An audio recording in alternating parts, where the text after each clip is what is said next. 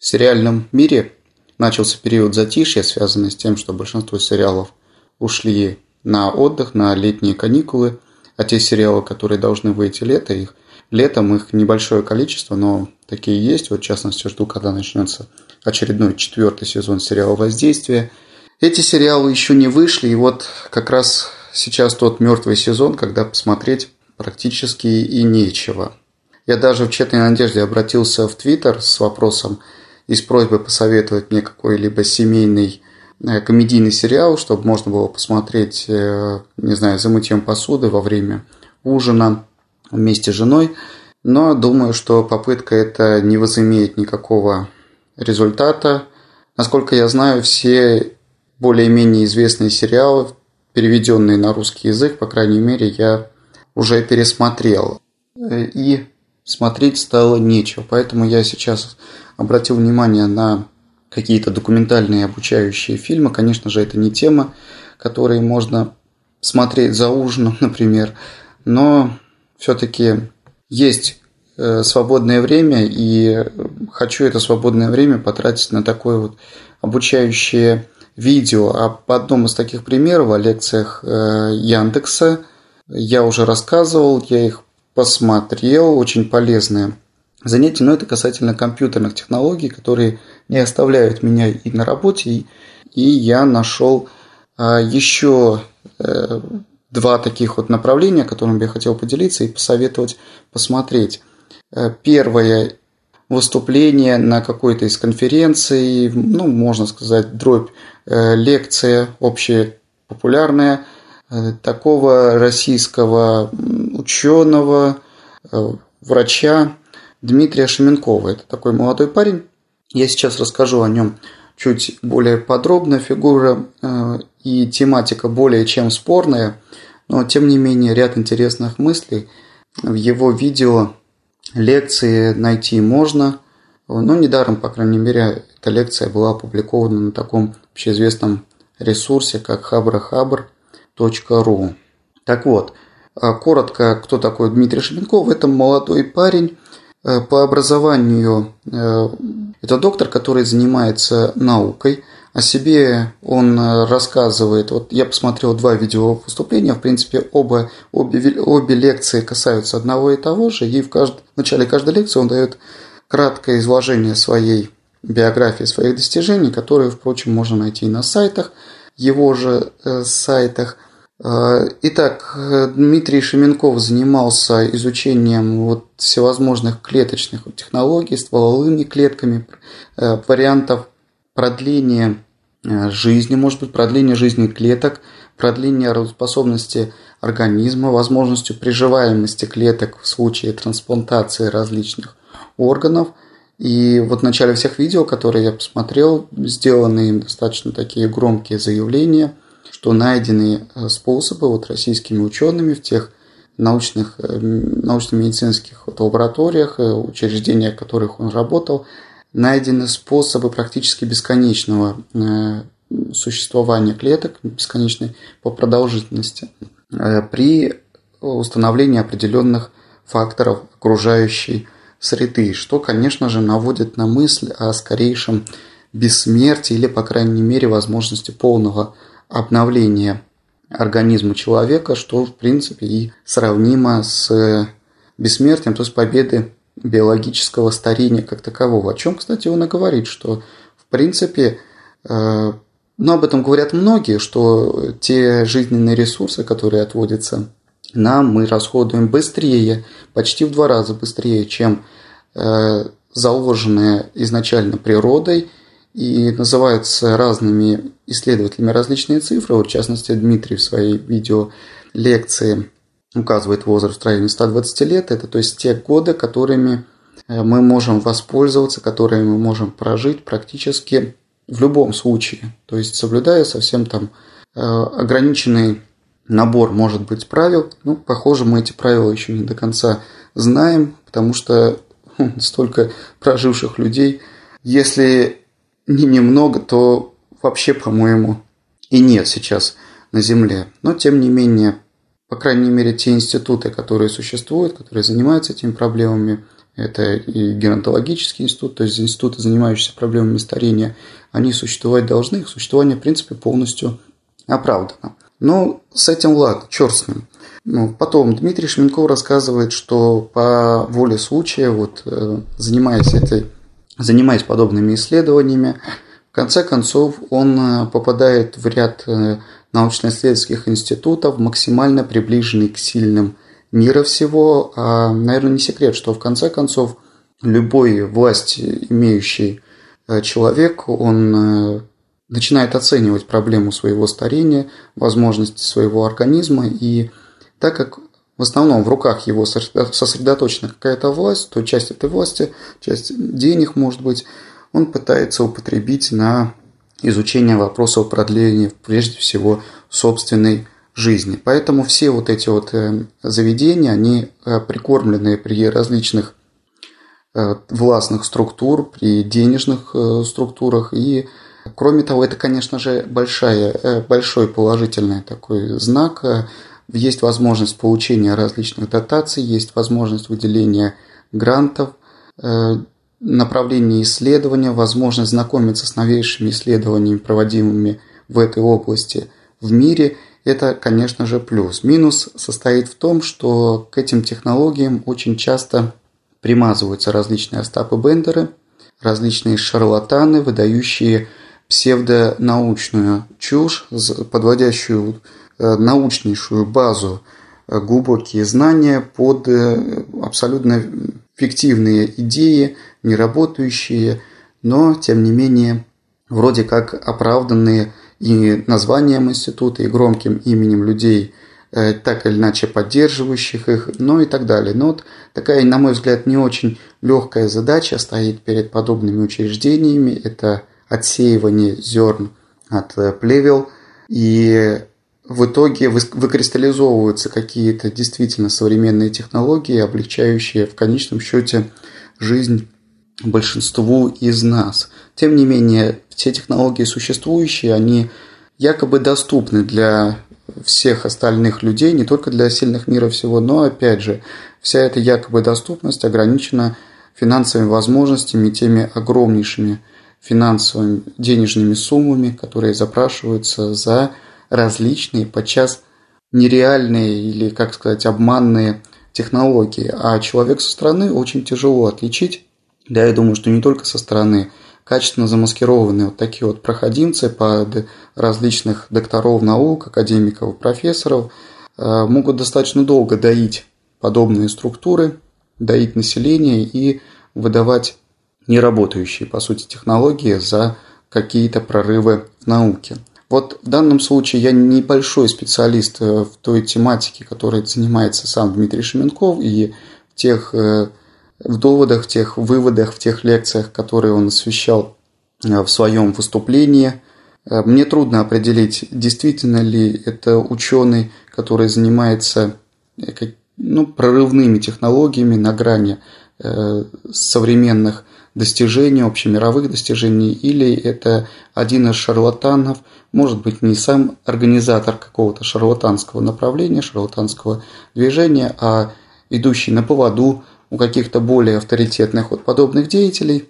Но все-таки человек, Дмитрий, я имею в виду, получил некоторое образование, и, по крайней мере, нельзя говорить, что во всех таких учебных э, научно-исследовательских заведениях работают только проходимцы, только э, шарлатаны. В конце концов, жизнь сама показывает, какие технологии действительно э, на пользу, действительно наукообразные, а какие являются полной профанацией.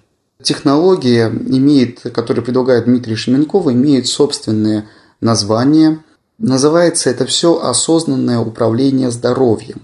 Красивое название, не правда ли? И что за ним стоит, за этим названием. Я не буду пересказывать полностью содержимое лекции. Э, сама по себе лекция, точнее две лекции, посвященные одной и той же проблеме, которую я нашел вот опять же на Хабра-Хабр, повторяю, они интересны, они содержат много интересных сведений, фактов, не обязательно, которые прямо строго воспринимать на веру, я крайне не рекомендую это делать, но тем не менее они все имеют какую-то подоплеку из э, физиологических исследований, из исследований в области такой вот науки, как физиология, анатомия, патологическая анатомия и прочие чисто медицинские знания, проверенные, изученные годами, не только годами, а уже и десятилетиями. Конечно же, те выводы, которые сделаны на основе этих знаний, они э, весьма и весьма спорны, их можно разделять, их можно опровергать, но опять же, качественно опровергнуть эти знания могут только специалисты, коими, я думаю, из моих слушателей немногие являются, как, впрочем, и не являюсь таковым и я. А, поэтому следует, конечно, что-то принять во внимание и общий смысл э, выступлений, общий смысл даже книги, такой небольшой книги рецептов, которую опубликовал Дмитрий Шеменков, и которая доступна на его сайте для свободного скачивания, э, заключается вот в чем. По теории Дмитрия, как он называет, не только теория Дмитрия, а теории, которые придерживаются вот его э, исследователи в той области, в которой работает и он, наш организм Э, способен работать очень продолжительное время. Есть только одна проблема. Всю свою жизнь мы боремся с различными стрессами. Но стрессами не только внешними, а в основном все вот эти вот внешние стрессы – это осознанная реакция нашего мозга, точнее той части мозга, которую Дмитрий в своих лекциях никак не называет, но я думаю, более, наиболее правильное название этому механизму – это сознание, то есть осознание самого «я». Так вот, осознание самого «я», отождествляя себя с э, заложенными биологически в мозг программами реагирования на всевозможные внешние факторы, угрожающие в той или иной мере здоровью и самому существованию человека, мешают адекватно воспринимать ситуацию и приводят к ну, гиперстимуляции различных процессов, которые, по идее, должны возникать только в действительно критических ситуациях.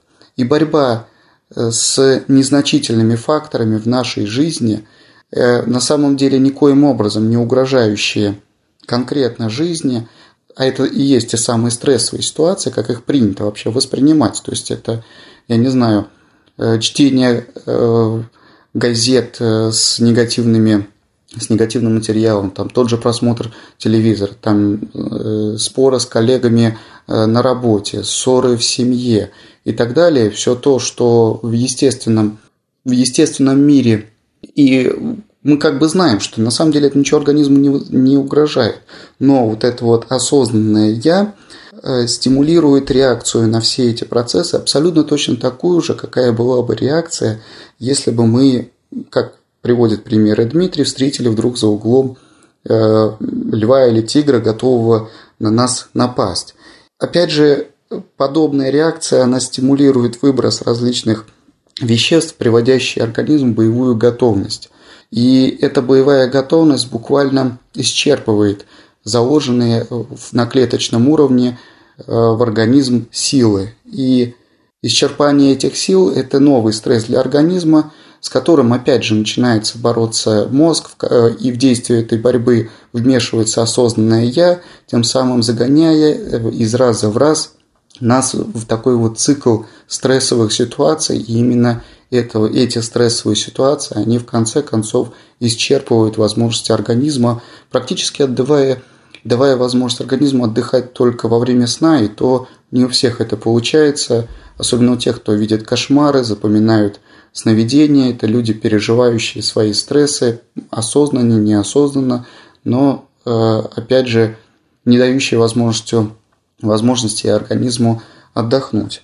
Итак, мы загоняем организм свой в подобные стрессовые ситуации на уровне деятельности мозга, а где-то при достижении какого-то возраста, когда э, уже клеточные функции – Э, организма перестают выполняться, перестают восполняться. Наступают различные хронические заболевания. Дмитрий со ссылкой на какие-то источники указывает, что это возраст примерно 35 лет, и со временем с скоростью, как правило, изменения информации, с той доступностью информации, в том числе негативных событиях, которые вот, э, сейчас наблюдается, возраст начинает все уменьшаться и уменьшаться. После этого наступают уже конкретные физические заболевания, с которыми мы идем к врачу. Врачи предлагают, согласно традиционной медицины, лечение, основанное на устранении признаков заболевания, а не его причины. А причина, как уже сказали, является вот в этом отождествлении э, сознания с естественной реакцией организма на различные внешние раздражители и э, вызывание адекватности реакции организма на эти раздражители.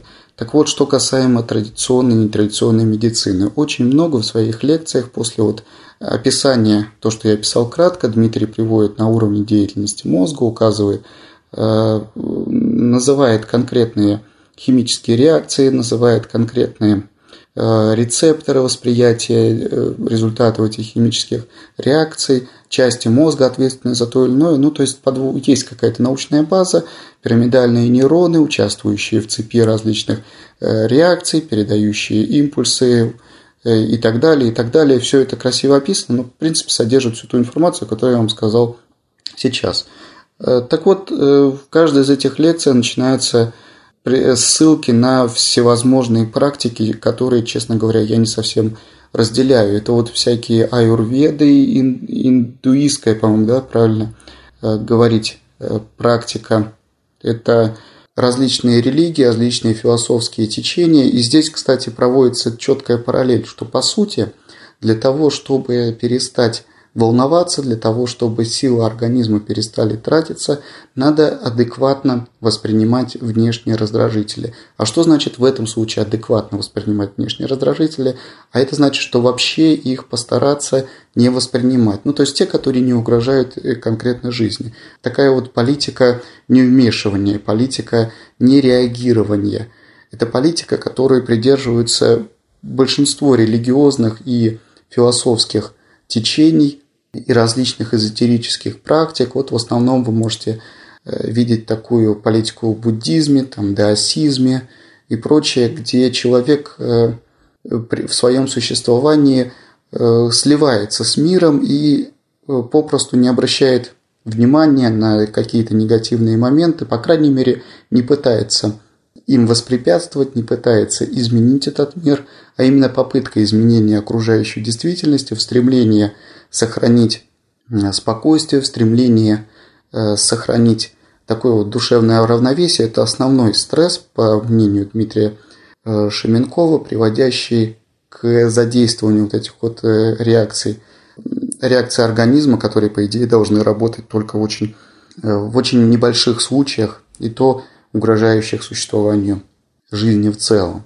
Вот такая вот интересная, интересная идея. Идея не нова, конечно же, не нова, но в этой идее вот впервые, что я увидел, это разделение части мозга на две функции. Первая – это заложенная в нас, как э, в животном организме, предназначенная для реагирования на окружающие условия, изменение окружающих условий с угрозой для жизни. Вторая – это такое вот сознательное часть мозга, которая с рождения, а точнее не с рождения, а как опять утверждает Дмитрий Шеменков, где-то годам к трем начинает целенаправленно подавлять естественные реакции и влиять э, на них, отождествляя вот себя именно с той частью мозга, которая управляет химическими процессами в теле.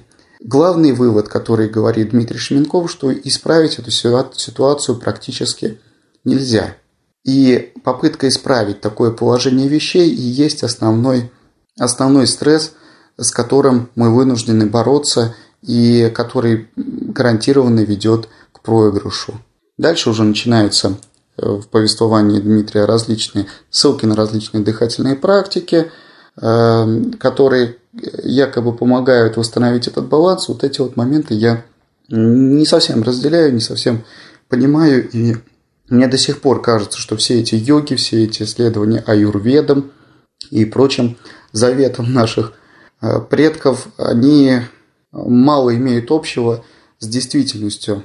Особенно мне поражает заявление некоторых якобы ученых, предлагающие различные действия, различные конкретные выходы, конкретный способ лечения, основанные, например, на таких утверждениях, что раз тело организма человека состоит примерно на 80% из воды, то почему бы не пить эту воду в достаточном количестве, но только чистую воду, и, мол, именно это поможет излечению от каких-то вплоть до хронических заболеваний. Или э, то, что для жизни человека необходимо дышать, то какой-то оригинальный способ дыхания – это единственный путь к излечению, долголетию, а то и совсем там бесконечной жизни. Вот такие заявления, конечно, меня всегда настораживают. Вот. Но в целом то, что многие проблемы организма, они так или иначе возникают от влияния стрессовых ситуаций, не все, повторяю, а многие проблемы, это вроде как э, современная наука, к доказательству такого утверждения современная наука подошла э, все ближе и ближе. Вот, пожалуй, все, что я хотел сказать об этих видеолекциях. И следующее, чем я хотел поделиться, опять же, ссылки на видеофайлы, найденные на просторах ресурса Хабра Хабр, это лекции Ричарда Феймана, посвященные популяризации физики, лекции, прочитанные э, в 60-х, по-моему, годах. Фейман – это лауреат Нобелевской премии, знаменитый физик, участник Манхэттенского проекта, то есть человек, участвовавший в разработке атомной бомбы.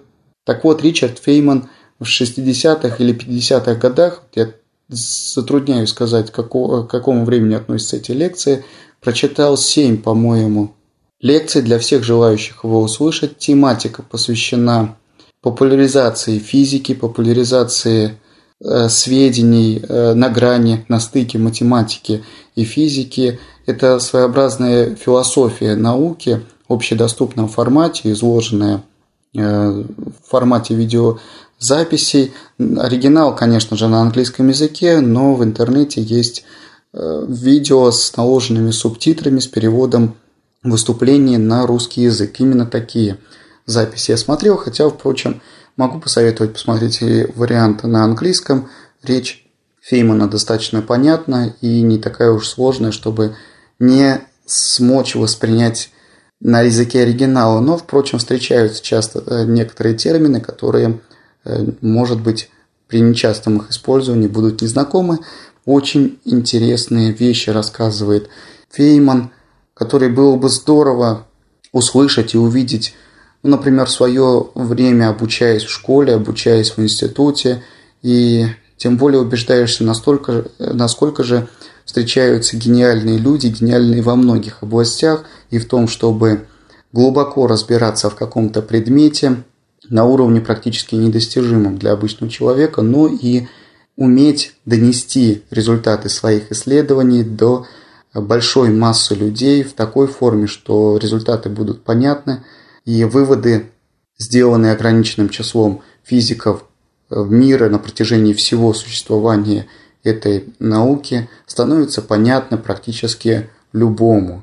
Кроме лекций э, Ричарда Феймана, есть еще автобиография, записанная с его слов, изданная в виде книги в 80-х годах, эта книга, по крайней мере, в 80-х годах точно переведена на русский язык, и называется она «Вы, наверное, шутите, мистер Фейман», по-моему, так ее полное название. Эта книга у меня есть давно, и с тех пор, как у меня появился Kindle, это одна из книг, которые кочует у меня, перекочевала с компьютера на Kindle э, в переводе на русский язык, и все никак у меня не было времени подступиться – но с тех пор, как я посмотрел лекции Феймана, я пришел четкой уверенности, что настала пора прочитать эту книгу, о которых я слышал много положительных отзывов, и вот я ее уже открыл, начал читать.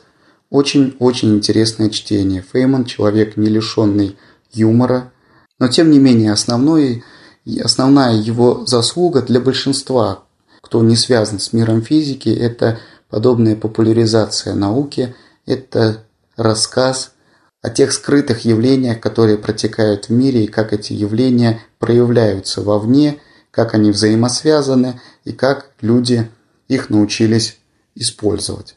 И последнее, о чем я хотел бы рассказать, раз я уже начал о всевозможных видео, записях и книгах. Это книга, прочитанная мною совсем недавно. Называется она «Записки судмедэксперта» и автор Андрей Ломачинский. Андрей Ломачинский – это и есть судмедэксперт, который указан в названии. Его записки носят также автобиографичный характер. В основном это случаи из его долгой практики. Андрей Ломачинский сам по образованию военный врач, но, как я понял, после обучения в военной академии, Питерской медицинской военной академии, э, послужил какое-то время, он перешел на работу на гражданской жизни, став судмедэкспертом. Это то, по сути, увлечение, то направление, которое привлекло его достаточно рано. И вот случаи, с которыми приходилось сталкиваться, как во время обучения, э, так во время службы и во время уже работы судмедэксперта описаны в этой книге. Кроме конкретных случаев, подчас весьма натуралистично описанных и для такой внушитель, внушаемой публики э, очень нерекомендуемых, я бы сказал. То есть, если вы считаете себя человеком впечатлительным, и не любите вот описание некоторых моментов, особенно подробное описание проведения операций, того, э, что достигается в результате этих операций, что извлекается из тела человека во время этих операций, то я бы не рекомендовал бы читать эту книгу. Но тем не менее, помимо описания медицинских случаев, есть еще некоторые жизненные описания, есть э, описание даже на границе непознанного – на границе таких вот явлений, которые действительно встречались в жизни э, героев историй, в жизни самого Андрея Ломачинского, но эти случаи, они не подходят под описание классической науки. Там случаев очень много, случаи часто страшные, случаи, наводящие на размышления, случаи комические. Автор сам не лишен э, юмора и пишет достаточно интересно, достаточно занимательно. Но опять же, не советую эту книгу тем, кто особо впечатлителен. Все же остальные рекомендую почитать. Я думаю, вы останетесь довольны. На этом все. До следующих встреч. Пока.